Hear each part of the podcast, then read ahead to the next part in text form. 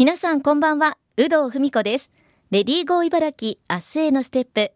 この番組では現代の働く女性を取り巻く様々な課題にフォーカスし女性が生き生き働ける社会についてリスナーの皆さんと一緒に考えていきます。さて今回のテーマは働く女性の時短術食事編です。今週はミールキットガイド運営者山田あかりさんにお話をお伺いします。山田さんよろしくお願いします。よろしくお願いいたします。まず私から簡単にプロフィールご紹介させていただきます。ミールキットガイド運営者山田あかりさん。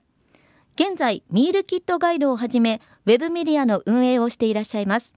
施設にいる祖父の通院介助や近所に住む一人暮らしの母親のサポートをしながら在宅でお仕事をしていらっしゃいます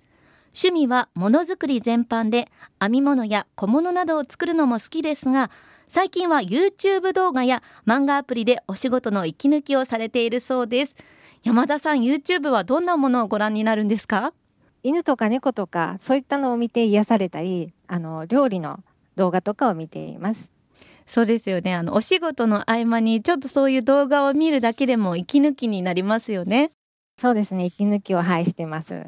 そんな山田さんにお話をお伺いしていきます。山田さんには、はい、働く女性の時短術食事編というテーマで2週にわたりお話を伺っていきます前々回の放送で食事の時短術についてもお話がありましたが今回はその中でも時短できるミールキットや宅配冷凍食品に特化してお話をお伺いしていきます。山田さんご自身がミールキットや食材宅配を利用したきっかけそして利用歴があれば教えてください。はい、えーと、私自身はあのコロナでちょうど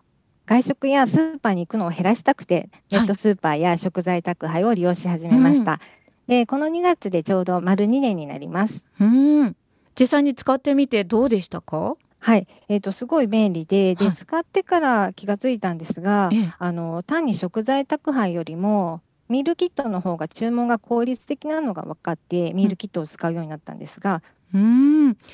やっぱりねコロナ禍で本当にこう外食を減らした方たくさんいらっしゃるかと思うんですけどもその分、はい、食事を作るやっぱり負担が増えるということでそこでね山田さんもミルキットをご利用されたということなんですが実際にね効率的になったということなんですけども具体的にこの効率的っていうのはどんな風になったんでしょうか？はい、えっ、ー、と食材宅配っていうのは通常のあの締め切りが注文の締め切りが1週間ぐらい前なんですけども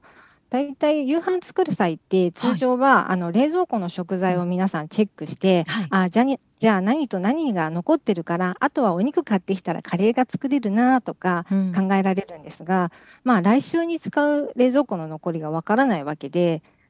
じゃあ適当に買ってこうかなと思って注文すると無駄に余ったり、はいうん、で余った材料を使い切ろうと思えば今度は足りない材料が出てきて結局スーパーになったり行く羽目になったりしてしまうんですね。うんうん、でその点宅配ミールキットなら使い切りで全部余らないので効率的なんだなと思いました。うん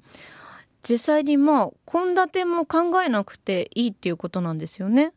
そうですね献立も考えなくてはいなるほどまあね、食材も余らないですし献立も考えなくていいということで私もね本当にミールキット愛用してるんですけども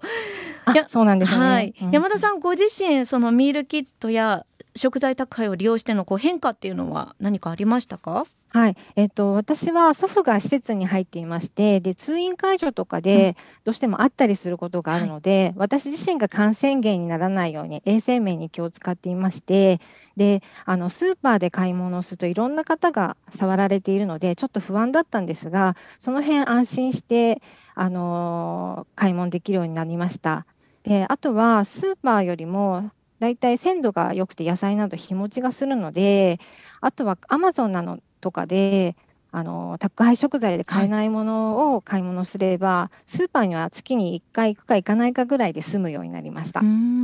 あとミールキットの場合は食材がほぼ使い切りなのであの無駄に余らせることがなくてあの夕飯のことを考えなくていいので気持ち的に楽になりました。うん本当にこう献立を考える手間もないのでそれがやっぱり負担になってる方ってすごく多いですよね。そうですね。特に主婦主婦の方はそうだと思います。うん、うん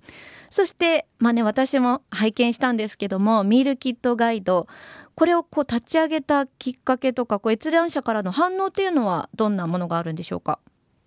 はい。えーとまあ、立ち上げたきっかけはあのせっかく自分自身がミールキットを利用しているのであのその時どんなミールキットがあるか皆さん悩まれると思うので皆さんにどんなミールキットがあるか紹介したいなと思ったことから始めました。うん、で、えーと、立ち上げてみてあの反応は結構良くてお問い合わせこれがいいですか？みたいなあの連絡をいただいたりとか、はい、あと去年の春には週刊誌女性週刊誌の方からも連絡があって、うん、あのミールキットの採点とかを週刊誌の方に掲載に参加させていただきました。うん、え実際にこうどんなのがいいですかみたいなそういう問い合わせもあるんですか？そうですね。あの、これはどうですかみたいなありま、うん、ありましたね、メールで。そんな頻繁ではないですが。皆さん、あの、今ね、ミールキットってちょうどたくさん出始めてますけども、はい、どれがいいかってなかなかわかんないですよね。そうですよね。はい。それがあのウェブサイトを見るとすごくこう分かりやすくポイントなんかがね書いてあってすごくいいなと思ったんですが時短できる代表的なミールキットいくつかご紹介いただけますか？はいほとんどの食材宅配でミールキットを扱っているのですが、賞味期限の問題もあるので、日々の夕飯で使うためには宅配が毎日、もしくは冷凍などで日持ちすることが条件になります。そこで私がおすすめするのは、毎日配達してくる吉系。で吉系の場合は、あの栄養士さんが献立を考えているので、一人暮らしの私とかだと栄養バランスが偏るので、あの安心して使えています。あとは、はい、えーと、冷凍キットもあるオイシックス、あと本当にまあ疲れちゃって何もできないなっていう方のためには温めるだけで食べられるワンマイル、うん、あと単品の食材を買いたい方だったらあのパルシステムさんとかあとコープさんにもそういう3日分のご飯セットみたいなものもあります。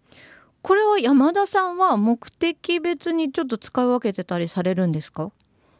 そうですね。あの、大体使い分けてます。あの、食材とかをやっぱり単品食材とかも私は買うので、はい、あの、パルシステムさんとかコープさんも利用しますし、うんうん、で、まあ、献立が決まっている方が楽だな、みたいなセットで、ヨシ系とかオイシックスのミールキットを使うこともあります。うん。ちなみに、やっぱりちょっとミールキットを使うと、なんていうかこう罪悪感が生まれるというかあんまりこう、はい、家事をしていない意識が生まれてしまうという女性なんかもいらっしゃるかと思うんですけども、はい、そういう声っていうのはあったりしますか？そうですねなんかあのツイッターとかそういうので見かけたことはありますね。やっぱなんか旦那さんには悪いかなみたいなおっしゃってる方はいらっしゃいますよね。うん、そういうのに対してはどんなふうにこう答えるんですか？あのやっぱりママの笑顔っていうのが一番大事になってくると思うんですよ。はい、私は一人だからあんま関係ないんだけど、お母さんが大体機嫌悪かったら嫌なので、お母さんがいつもやっぱり機嫌よくしてもらうためには、まあそんなの手抜きとか、はい、毎日のことだからもう気にしないで、うん、多少手を抜いて手を抜いても罪悪感を感じないで使ってほしいなって思ってます。うんそうですよね。私最初やっぱり使い始めは罪悪感あったんですけどもう使うとあの山田さんと同じで手放せないというか。